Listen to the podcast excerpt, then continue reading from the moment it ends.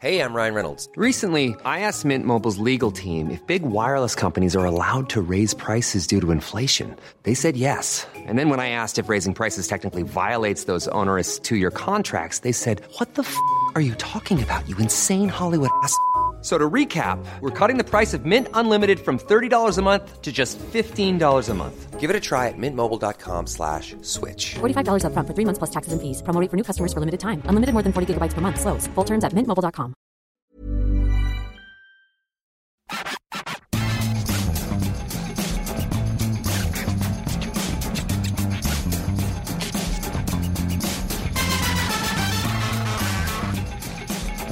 Salut à tous, je suis Maxime Dupuis, bienvenue dans le FC Stream Team. Le FC Stream Team cette semaine avec Cyril Morin qui lui, a priori, ne se coupe pas les cheveux lui-même. Alors non, ça c'est sûr que non. Bonjour à tous. Euh, je prends pas ce genre de risque. Il y a que Martin qui est assez Oui. fou pour faire ça. Et vraiment, là, là, pour ceux qui étaient la semaine dernière, et on a eu beaucoup de retours euh, euh, ici et là sur les réseaux sociaux sur le- le- l'audace de se couper les cheveux. Moi, je, je suis totalement, totalement bluffé par ça. Je pensais connaître Martin, mais je ne pensais pas qu'il allait jusqu'à se couper les cheveux. Mais il y a quand même eu des gens qui sont venus nous voir en nous disant alors il y en a un qui nous a dit ça m'a donné envie de me couper les cheveux c'était pas le but On aimerait bien voir le résultat surtout. et un autre qui dit Ah, moi je le fais depuis, depuis très longtemps et ça se passe très bien faut avoir une coupe de cheveux assez uniforme et voilà. La nature que- de cheveux, je pense ouais, aussi. ouais, je pense. Parce que est-ce que par exemple on enlève de l'épaisseur vraiment dans ces moments-là? Non mais là il a, Voilà, il, non, non, il a, on il a coupe juste coupé de la longueur. il a quoi. coupé de la longueur. Et vu qu'il a, et c'est absolument pas un défaut, j'aimerais avoir un casque comme ça, vu qu'il a un casque sur la tête, ça pose pas de problème, parce que finalement, euh, c'est un peu comme, euh, vous voyez, les herbes un peu tropicales, si vous coupez un peu, un peu, un peu mal, vous tondez un peu mal, vous voyez pas la différence. Sur une herbe euh, eu- européenne, on va dire, euh, beaucoup plus fine, si vous coupez mal, ça fait un trou dans, dans- dans le gazon et c'est pas beau. Et Martin, il a de la chance, je pense qu'il est très, très tropical. Et d'ailleurs, c'est c'est pas la transition, mais il est encore en vacances, Martin. C'est pour Ouais, ça que souvent, est là De aujourd'hui. toute façon, comme souvent, hein, euh, oui, il a, il a profité de ce break pour euh, s'exiler un tout petit peu. Enfin, ce break, euh, il, il sait offert, hein. il Il faire son break. oui, bien sûr, bien sûr, bien sûr. Euh, de quoi parlons-nous, Maxime? On parlera pas de pelouse, mais on en parlera bientôt sur Ouais. eurosport.fr. Enfin, je pense On qu'on va fait quand même en, en parler, au- ne serait-ce que par le, j'allais dire, le petit bout de la lorgnette avec, avec Lyon. Tout à fait. Parce que qui, qui va recevoir, mais ce sera notre deuxième. On fait pas les choses Oui, dans oui, l'ordre. on fait pas les choses dans l'ordre. Bah, on, fait, on fait surtout ce qu'on veut. Voilà, on fait ce qu'on veut. Et effectivement, on parlera aussi de, du groupe Ama Stadium qui, va, qui a reçu euh, deux matchs de rugby entre les All Blacks euh, hier et les Bleus ce soir et qui attend Lorient euh, dimanche. Bon courage aux jardiniers. Voilà, c'est tout ce qu'on Là, peut là, dire. le, là, là, il faut vraiment, du moins professionnel, mais c'est un peu comme la coiffure, hein. il faut vraiment un professionnel. Parce que là, si par exemple, si c'est Martin qui va s'occuper de la pelouse, je, je mise de 0-0 dimanche. hein. Et des taupes qui apparaissent au bout Et des de taupes qui apparaissent. Euh, alors, on va prendre, comme tu l'as dit, les choses dans l'ordre. On va commencer par le Paris Saint-Germain et la soirée, la funeste soirée de mercredi, qui a vu le PSG s'incliner assez lourdement. 4-1 euh, sur la pelouse de Newcastle. Euh, on va se poser la question suivante est-ce que c'est une péripétie ou est-ce que c'est inquiétant Alors que la semaine dernière, on jugeait que le PSG faisait plutôt un, début- un bon début de saison. C'était avant Clermont, et évidemment. On ira ensuite du coup euh, du côté de Lyon euh, qui reçoit Lorient dimanche. Lyon qui est lanterne rouge. Et on va se poser cette question toute bête, mais est-ce que Lyon n'est finalement pas à sa place? Et après, on prendra un peu la poudre d'escampette de, de la Ligue 1, puisqu'il y a une trêve internationale qui s'annonce. Euh, je sais que parmi vous, beaucoup d'entre vous n'aiment pas les trêves internationales. Moi, j'ai longtemps aimé ça, mais maintenant, je trouve qu'on on les a tués. Voilà, en gros, on va se demander si les trêves internationales servent encore à quelque chose et si l'UEFA et évidemment la FIFA, on fera le lien avec 2030, ne sont pas en train de tuer euh, bah, le football d'équipe nationale. Avant tout ça, évidemment, le petit rappel salutaire, le FC Stream Team est à retrouver tous les vendredis sur vos plateformes d'écoute préférées. Il suffit de taper Eurosport FC et en bonus, vous aurez également le lundi euh, Tour d'Europe avec nos consultants aux quatre coins du vieux continent. Et si vous préférez la vidéo, rendez-vous sur eurosport.fr pour retrouver les meilleurs moments de cette émission, si tant est qu'il y en ait, qu'il y en Ouais. ait pardon, Euh, ce qui n'est pas encore garanti. Voilà, il faut, on ouais, des fois, il faut choisir, hein, c'est pas évident. Alors, on va découper 3 minutes ici et là. De toute façon, il faut bien donner. moment- Est-ce que c'est les meilleurs? On n'en sait rien, mais bon, elles ont comme dirait l'autre, elles ont le mérite d'e- d'exister.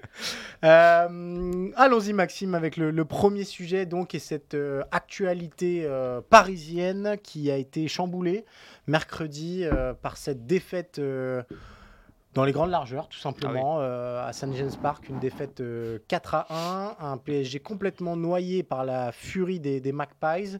Et cette question qu'on a envie de se poser, alors qu'on était plutôt laudatif depuis le début de saison sur ce Paris Saint-Germain New Look, est-ce qu'il faut s'inquiéter pour le PSG Pour vous qui nous écoutez toutes les semaines, vous avez sans doute entendu la semaine dernière qu'on était assez euh, bah, laudateur sur le Paris Saint-Germain, qu'on trouvait qu'il faisait une très bonne, un très bon début de saison dans la cohérence. Moi, c'est le terme que j'avais utilisé. Je trouvais que ce que faisait Luis Enrique, à défaut de payer encore complètement au niveau comptable, c'était très cohérent. Il y avait une construction.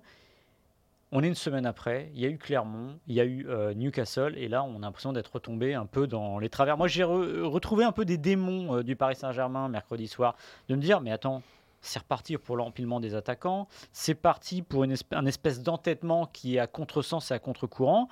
Il faut quand même remettre les choses euh, dans, le, contexte. Le PSG a pris 4 buts en Ligue des Champions contre Newcastle, ça ne lui était plus arrivé depuis Barcelone-PSG le 6-1.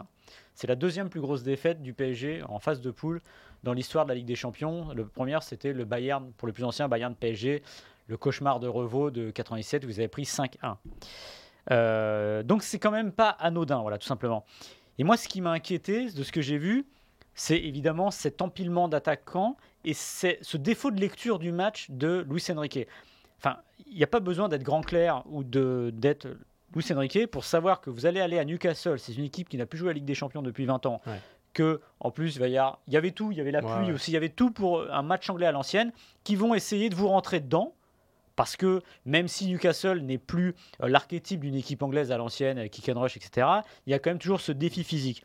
Ils le font, et ce même jour, il décide de mettre quatre attaquants et d'appauvrir son milieu de terrain.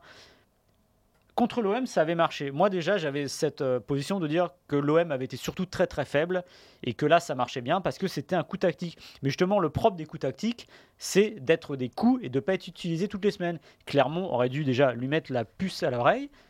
Ça n'a pas été le cas. Il a remis ça. Et moi, avant de te laisser la parole, euh, Cyril, ce qui m'inquiète un peu pour le Paris Saint-Germain, j'ai pas encore la réponse. De toute façon, Luis Enrique ne l'a pas donnée c'est qu'au moment où on se demande s'il va choisir entre Ramos et Colomwani, il met les deux pour une raison qui tactiquement me dépasse.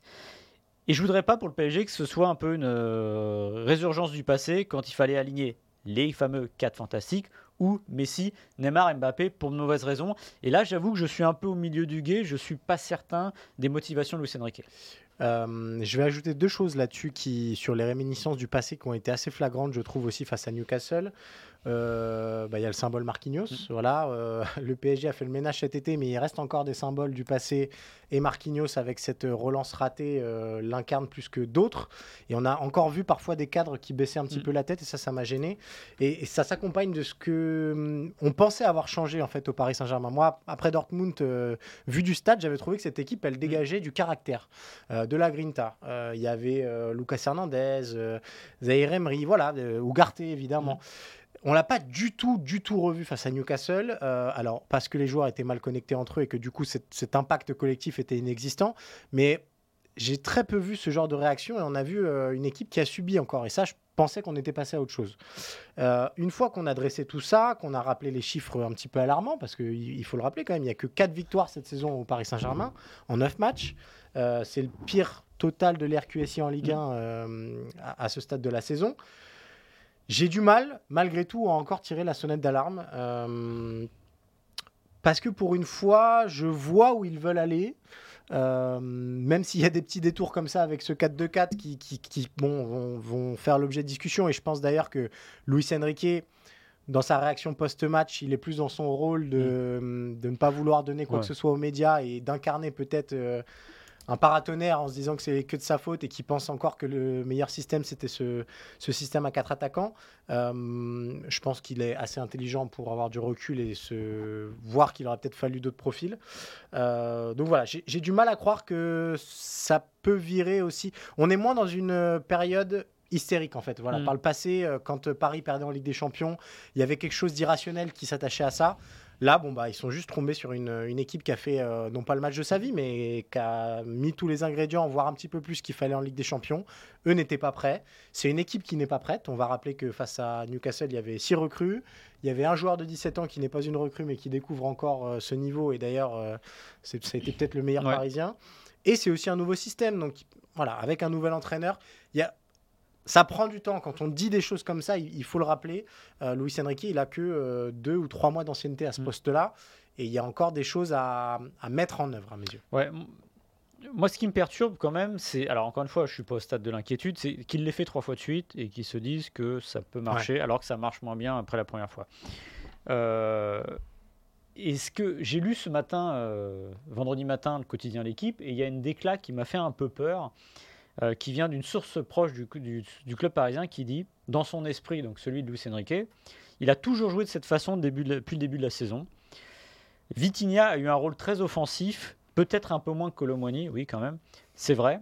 Mais regardez le match de nouveau, vous allez voir que Randall a beaucoup bougé comme le fait Vitinha. Alors, si un technicien comme Luis Enrique euh, compare les mouvements et l'apport d'un Vitinha et d'un Randall Colomwani, j'avoue que ça me laisse un peu songeur. Après, je pense que comme tu le disais, euh, il, a, il est venu parce qu'il avait du caractère. Il est du caractère, il est têtu, voire borné. Euh, voyez comme il a répondu à la presse hmm. après le match avec de la morgue et de façon de dire je suis le seul responsable, sous-entendu l'ironie, euh, voilà, je, je, vais tout endosser, faites ce que vous voulez, dites ce que vous voulez, ça m'intéresse pas, de toute façon je vous répondrai pas.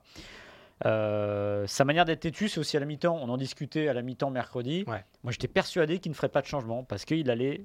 Alors que je pense que 98%, 99% des entraîneurs du monde auraient mis un milieu de terrain en plus, ce qui ne donnait pas moins de chance au PSG de marquer. Ça, c'est des conneries. C'est pas parce que vous êtes 10 attaquants que vous marquez. Non, il faut que le ballon arrive jusqu'à eux. Et il aurait plus de chances d'arriver jusqu'à eux. Il ne l'a pas fait.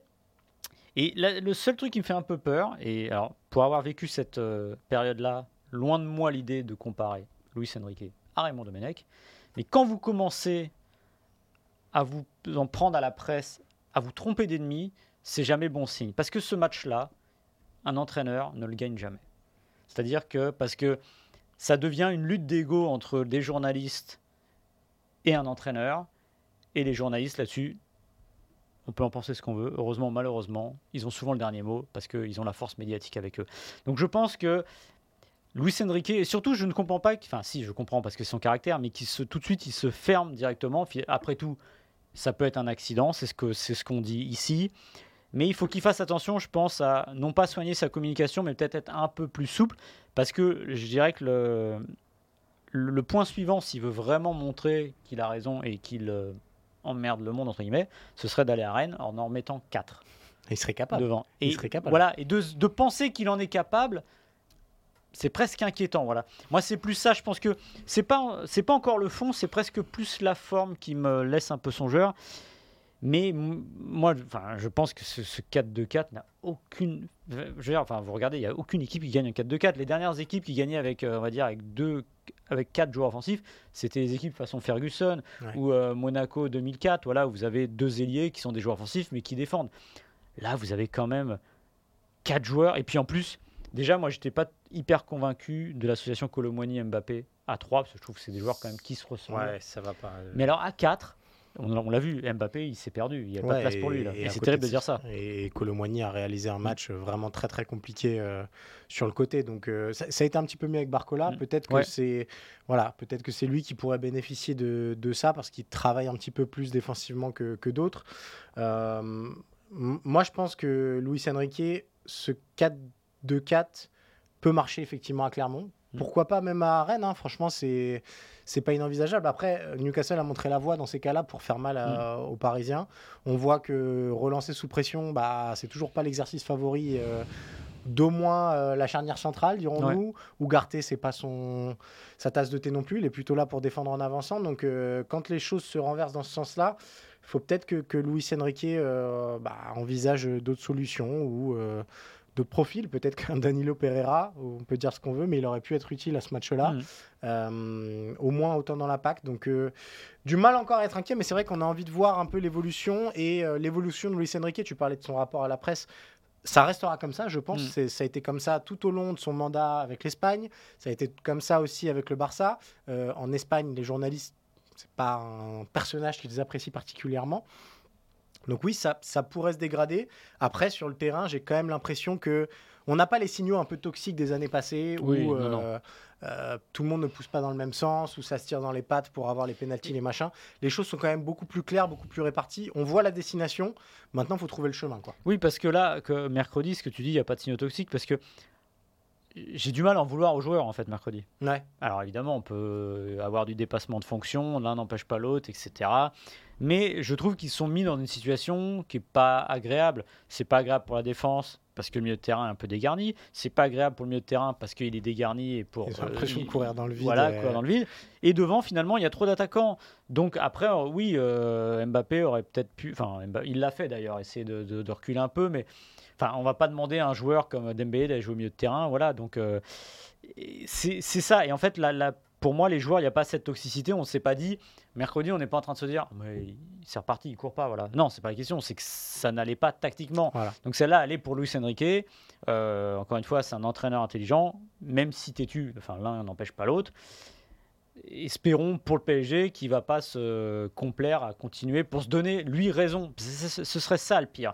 faut pas que ça devienne une affaire d'ego, qu'il remette son équipe en 4-3-3 euh, dimanche en faisant un choix offensivement, en en sortant un, que ce soit Ramos, que ce soit Dembélé, que ce soit Colomani. En plus, vous pouvez faire un tournée hormis Mbappé. Les trois, vous pouvez retrouver Ouais, le temps ouais. de jeu qui vaut et d'être cohérent quand il faut. Donc euh, voilà. Mais ça sera intéressant parce qu'en plus, Rennes, c'est une équipe qui ne réussit pas très bien au Paris Saint-Germain, Surtout, euh, habituellement. Et ouais. Genesio non plus d'ailleurs. Surtout là-bas, oui, tout à fait. On va parler, euh, ouais. tu parlais de, de Bruno Genesio, on va parler de son ancien club. Euh, On pensait que le départ de Bruno Genesio allait euh, permettre à l'OL de viser plus haut, comme le réclamaient ses supporters. Euh, C'était en 2019, si je ne dis pas de Ouais. bêtises, le départ de, de Genesio. Ouais, et Euh, nous voilà 4 ans après. Ouais, Que très vite, Jean-Michel Aulas avait dit J'ai peut-être fait une connerie Tout en écoutant un supporter. D'ailleurs, c'était sur Sport. tout à fait. Et euh, bah, aujourd'hui, 4 ans après, l'OL est 18e du championnat après 7 journées, il me semble. fait. 18e, c'est dernier, évidemment, avec une Ligue 1 18. Est-ce que Lyon est à sa bah place? voilà, je vais te le demander est-ce que Lyon est à sa place? Oui, voilà, hein, on va pas tourner autour du pot. Euh, je crois que le plus inquiétant, c'est de se dire que dimanche face à Lorient, c'est déjà un match très important pour le maintien. Il y a 4 points d'écart seulement. enfin, déjà, entre, pardon, entre le 18e et le 16e euh, qui est, euh, est Lorient. Euh, comptablement, il y a urgence, mais le plus inquiétant, c'est ce qui se passe Mm. dans le contenu. En début de saison, on, voilà, on pouvait dire que Lens n'était pas à sa place quand ils ont raté leur début de, de saison. Euh, Lyon, dans le contenu, est une lanterne rouge Mm. légitime et logique. Euh, parce qu'il y a un manque de talent, parce qu'il y a un manque de lisibilité, un manque de caractère. euh, voilà, tout cet alliage-là qui fait que bah, ces derniers mois à Lyon ont été très compliqués, mais ce début de saison est peut-être annonciateur de, de choses encore bien plus funestes.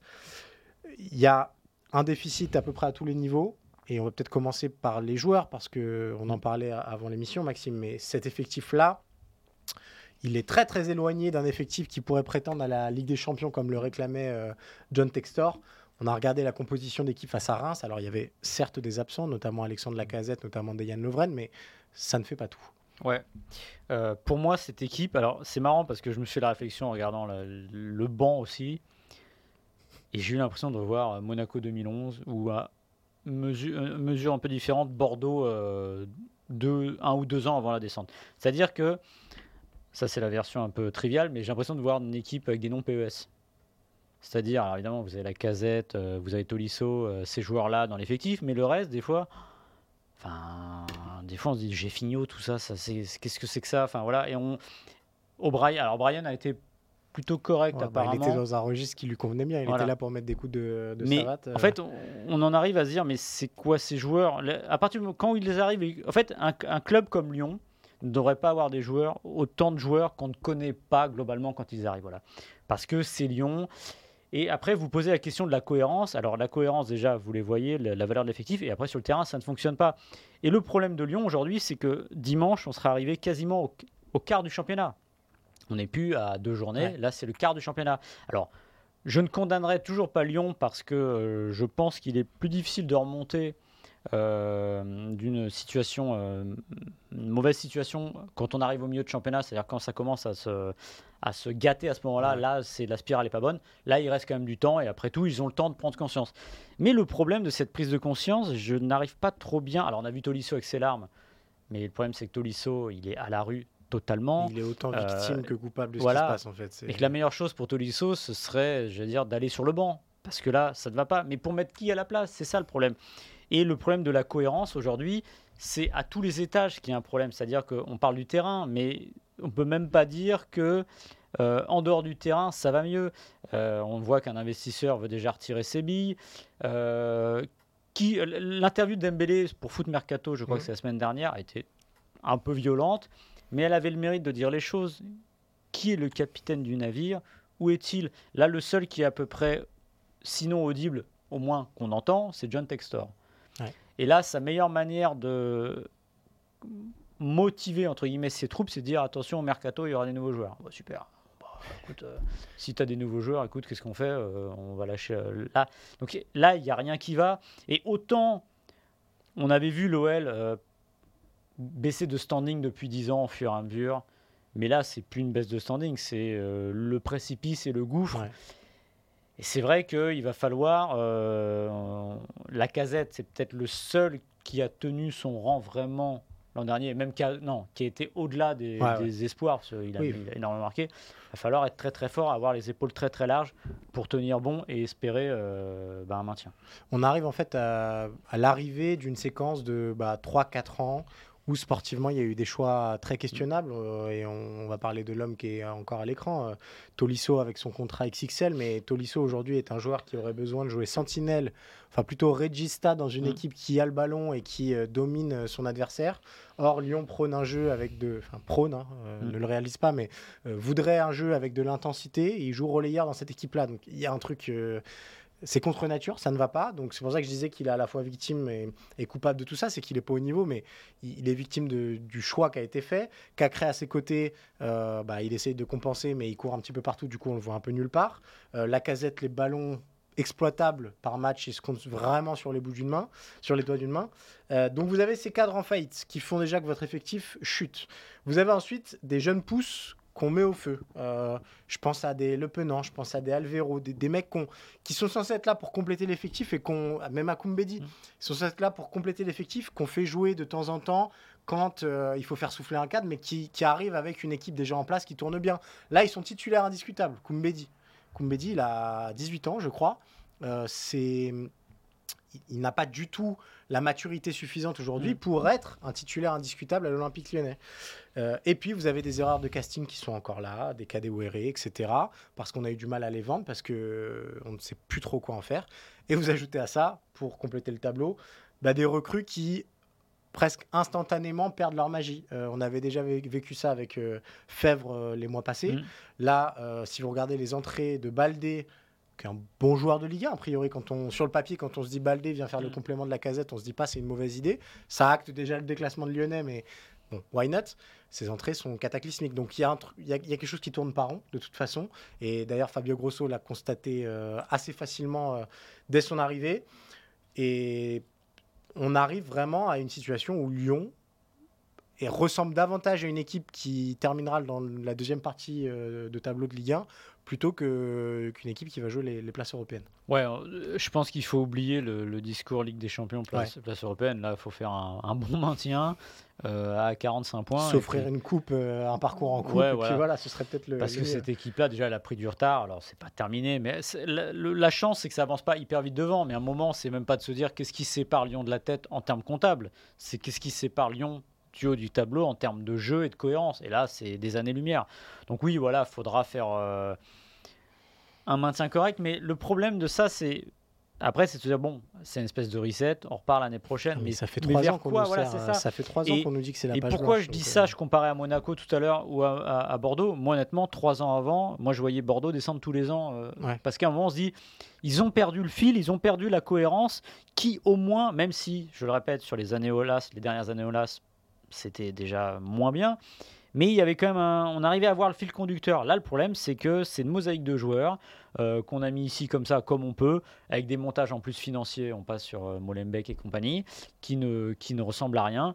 C'est quand même pas bon. Et J'aurais aussi env- envie d'en vouloir aux, aux gens, et notamment Jean-Michel Aulas, qui ont vendu le club à John Textor. Moi, je suis toujours étonné des, des ventes comme ça à des gens, des espèces d'apprentis sorciers. Il n'y a pas de garantie. Déjà, souvenez-vous le, le- le temps que ça a mis Ouais, pour la vente. Ça Déjà- rien de bon. hein. Déjà, rien que ça, voilà, ça annonçait rien bon. Moi, je pensais que ça, allait ferait, ça ferait capoter la vente. Bah, finalement, il aurait mieux fallu que la vente capote, que Lyon reparte sur une saison, on va dire, moyenne, et prendre le temps de trouver. Là, c'est c'est une catastrophe. Et, enfin, au moment où on est en train de renégocier les droits TV, euh, on parle des fois des résultats européens. eh bah, là, Lyon, c'est quand, même- c'est quand même un actif, quand même. Enfin, sur les diffuseurs, euh, imagine ne plus avoir. Imagine l'année l'année prochaine une Ligue 1 sans Lyon, sans Saint-Etienne, sans Bordeaux. Alors vous allez me dire, euh, Ce sera la Ligue 2 qui sera puissante. c'est ça. La nature n'aime pas le vide, il y a toujours quelque chose pour remplacer. Mais n'empêche que, j'allais dire, le groupe Ama Stadium a rien à faire en, en Ligue 2, pas Ouais. plus que Geoffroy Guichard, etc. Et c'est dramatique pour, euh, pour Lyon et, et ses supporters. Maxime, on va terminer cette émission avec euh, un sujet qui te tient à cœur. Euh, vous n'êtes pas sans savoir, ou peut-être vous l'apprend-on d'ailleurs, euh, que la semaine prochaine, c'est une trêve internationale. Les Bleus défieront les Pays-Bas en éliminatoire Ouais. et l'Écosse en amical, si je ne dis pas de bêtises. Jeudi, Didier Deschamps a donné sa liste. On va pas s'aventurer dans le débat euh, technico-tactique euh, et du jeu de l'équipe de France, mais on va se poser la question de savoir si ces trêves internationales ont encore un intérêt. Euh, et je sais que tu es un fervent amoureux de l'équipe de France, un fervent amoureux de ces pauses-là internationales qui permettent euh, bah, à ces équipes de grandir et d'offrir des, émotions dans les grandes compétitions. Mais est-ce qu'on n'est pas arrivé au bout de quelque chose? Ouais, ben moi, alors, euh, vous le savez sans doute, j'en ai suffisamment parlé ici, j'ai toujours été un fervent défenseur des équipes nationales et de ces trêves parce que le football de, de nation est pour moi ce qu'il y a de plus beau. Alors évidemment, en Coupe du Monde euh, et à l'Euro, moins entre deux, mais n'empêche que voilà, les émotions sont là et c'est quand même les, les grands moments de rassemblement et de football que, que j'ai toujours préféré. Voilà. Mais moi-même, je suis en train de ben, finalement de me lasser aussi. C'est-à-dire que cette trêve internationale, déjà, je l'ai presque pas vu venir. Ouais. Et je me suis dit, tiens, déjà, on avait déjà eu septembre. C'est vrai. Et puis, en fait, euh, on arrive au bout de la logique de la, la destruction aussi des équipes nationales, pour moi, par les clubs et par les institutions. Je m'explique, les clubs, parce qu'on l'a vu depuis des années, ils se sont taillés la part du gâteau. Ça va pas être mieux l'année prochaine avec cette Ligue des Champions, avec un premier tour à 10 matchs et qui n'a pas de sens. Euh, ces clubs qui sont tout le temps en train de chouiner pendant les trêves internationales, quand il y a un joueur qui revient avec un petit pet et qui oublie parfois que certains de leurs joueurs prennent une valeur XXL parce qu'ils brillent en Coupe du Monde et que ça, c'est grâce aux équipes nationales. Et c'est toujours des, des, des trêves euh, bâclées. Euh, là, on a Didier Deschamps en illustration derrière, nous. Vous le voyez si vous nous voyez en vidéo. Et sinon, bah, on vous le dit. Euh, on l'avait rencontré il y a quelques temps. Il nous racontait que, bah oui, qu'est-ce que vous faites euh, lors d'une trêve internationale? Elle commence le lundi. Vous avez souvent votre match le, jeudi, ce qui fait que finalement vous n'avez qu'un vrai entraînement, parce que l'entraînement du lundi c'est du décrassage avec des mecs qui font le tour de terrain et ceux qui n'ont pas joué le dimanche qui font des, des petits jeux ou des frappes. Le mardi vous avez un vrai entraînement. Le mercredi vous êtes en veille de match, l'entraînement de veille de match et la mise en place tactique et euh, c'est pas très violent. Et le jeudi vous jouez. Là on a de la chance, l'équipe de France joue vendredi, donc elle aura au moins deux entraînements complets. Mais ce que je veux dire c'est que on peut après se plaindre du niveau de jeu des équipes nationales et de l'équipe de France, mais encore faudrait-il leur donner les moyens et qu'une trêve internationale ne soit pas terminée au lundi suivant quand ils ont joué leur deuxième match. Tout ça pour laisser toute la place au club. Et j'ajoute quelque chose aussi qui fait que le sel des trêves internationales est perdu, c'est le- le- les modes de qualification. Ouais. Ça n'a- on dirait des. Alors j'adore le basket, hein, mais on dirait des qualifs de basket pour des grandes compétitions. C'est-à-dire que vous jouez contre des adversaires improbables. L'Euro, 24 qualifiés sur 53 nations. Autant dire qu'il n'y a pas de suspense, sauf quand vous êtes italien ou néerlandais. Euh, la Coupe du Monde, ce sera 16 Européens, là c'est un peu mieux, mais en gros, si vous êtes une grosse nation, vous ne pouvez pas sortir, et je rajoute la Ligue des Nations, dont on ne sait jamais quand elle commence, quand elle finit, et surtout à quoi elle sert. Donc je pense que les clubs et la FIFA et l'UFA sont en train de se tirer une balle dans le pied parce qu'ils ne comptent plus que sur les Coupes du Monde et les Euros, mais ils ne créent pas, le, tout le storytelling au cours des équipes nationales. Et pour le supporter, il n'y a pas de suspense. Et s'il n'y a pas de suspense, on en revient toujours à ça, il n'y a pas beaucoup d'intérêt. Ouais, ça prolonge. Enfin, je vais prolonger ce que tu, ce que tu viens de dire, mais euh, ces dernières années, les meilleurs matchs qu'on a vus euh, techniquement et tactiquement, c'était probablement en Ligue des Champions. Par contre, les plus grandes émotions, bah, je pense que vous demandez à n'importe quelle personne dans la rue, on vous répondra euh, Coupe du Monde, en tout cas concernant l'équipe de France. Euh, je suis, je suis d'accord avec toi, et ce qui m'inquiète, c'est que l'UFA et la FIFA ont euh, voulu suivre aussi avec les équipes nationales ce rythme démentiel qu'on commence à avoir en club euh, et dont les entraîneurs ne font que se plaindre. On, on a rajouté des matchs. Voilà, la Ligue des Nations. Bon, euh, bah, ça rajoute des matchs aussi. Euh, Il y, a, il y a aussi le. Voilà, je, je suis d'accord avec toi. En fait, les, les- les critères, euh, vu que les, les éliminatoires ne servent plus à grand chose, bah, on se demande à quoi bon y aller finalement Mm. et à quoi bon euh, faire ces matchs-là euh, quand on aurait envie de voir des, des matchs euh, plus intéressants Mm. techniquement et tactiquement. Après, on a aussi perdu ce truc de, et j'en reviens à l'exemple de France-Allemagne qu'on a vu à peu près 48 fois sur euh, Ah oui. les, les dix dernières années. Euh, on a banalisé euh, ces matchs-là. Normalement, à France-Pays-Bas, ça devrait être un événement. Euh, et le fait qu'on en ait multiplié euh, les occurrences ces dernières années fait qu'on se lasse de ces moments où finalement on n'apprend pas grand-chose sur euh, les équipes, les hiérarchies dans ces équipes-là. Et voilà, on regarde plus euh, est-ce que Mbappé s'est blessé? Voilà, Mm. c'est presque les trucs les plus marquants, on a envie de dire. Donc euh, ouais, j'ai du mal à voir, quitte à faire des, trêves internationales peut-être plus longues, où il y a plus de boulot, Mm. et, et- mais faire moins d'occurrences dans la saison. Moment, ils avaient parlé de ça, de pousser une trêve internationale d'un mois et de caler toutes les, toutes les qualifications. Après, le problème de Ouais, ça, c'est que tu, une équipe, tu, ouais, tu, tu n'existes plus Ouais. et tu n'as même plus de suivi. Euh, non, mais l'Allemagne, c'est un bon exemple. Euh, si je me trompe pas, entre 82 et 2000 ans, on doit jouer l'Allemagne six fois, dont deux fois en match, euh, en match officiel, 82-86. Depuis 2010, allez compter. C'est une fois par an, voire Ouais. deux fois par an, quand il y a les matchs de l'Euro. Alors évidemment, quand on les joue en Coupe du Monde et à l'Euro, ça c'est autre chose. Mais n'empêche que c'est devenu... euh, parce que c'est des matchs de diffuseurs, mais c'est aussi des matchs amicaux. Donc finalement, l'intérêt, il n'est pas grand parce que ça reste un match amical. Et en fait, on multiplie des matchs artificiellement euh, contre des grandes nations pour éviter de jouer contre les petites. Mais ça donne rien parce que vous faites perdre tout le sel et la rareté. Et autre chose qui, moi, me manque aujourd'hui dans ces trêves internationales, et c'est lié évidemment au mode de, de j'allais dire de scrutin, mais de d'éliminatoire, c'est que vous n'avez plus la trouille.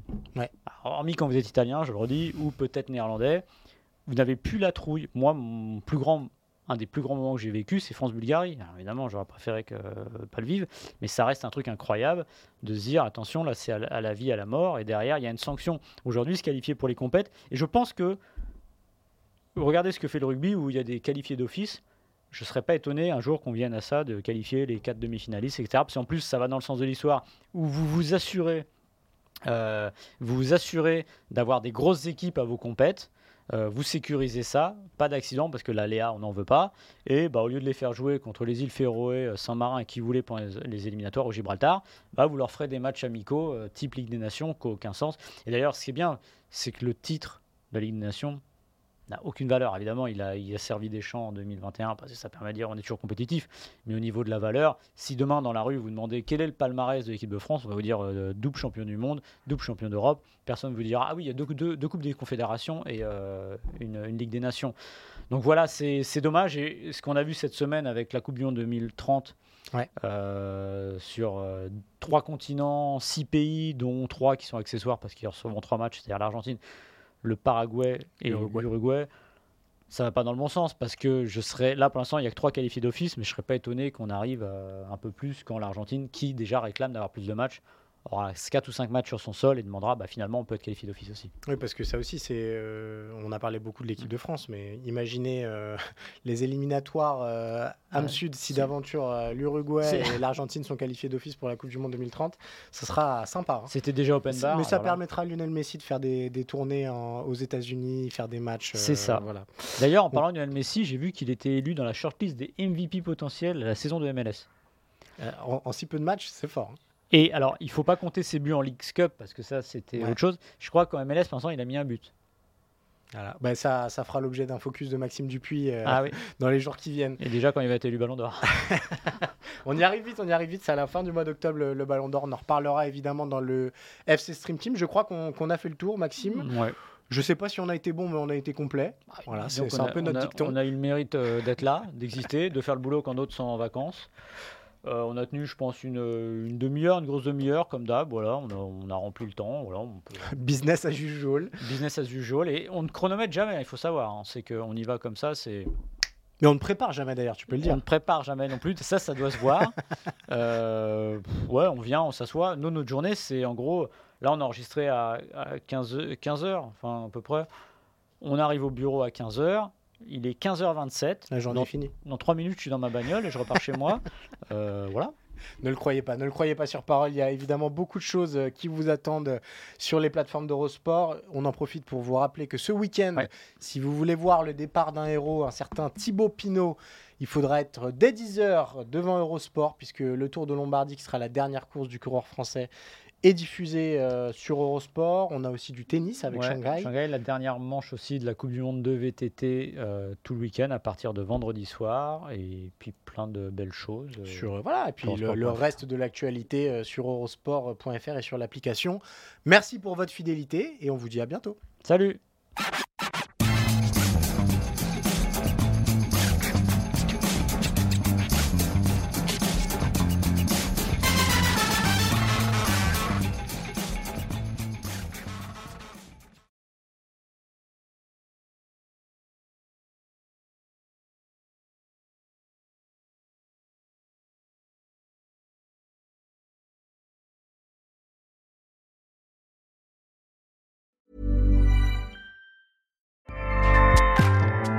ACAST powers the world's best podcasts. Here's a show that we recommend.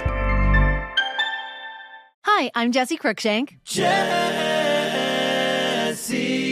Cruikshank. I host the number one comedy podcast called Phone a Friend. Girl, let's phone a friend. Not only do I break down the biggest stories in pop culture with guests like Dan Levy and members of InSync, I do it with my own personal boy band singing jingles throughout because it's my show. It's your show, girl. New episodes of Phone a Friend Yeah. drop Thursdays wherever you get your podcasts. So work it, girl. Yeah, work it. Okay, that's enough. ACAST helps creators launch, grow, and monetize their podcasts everywhere. ACAST.com.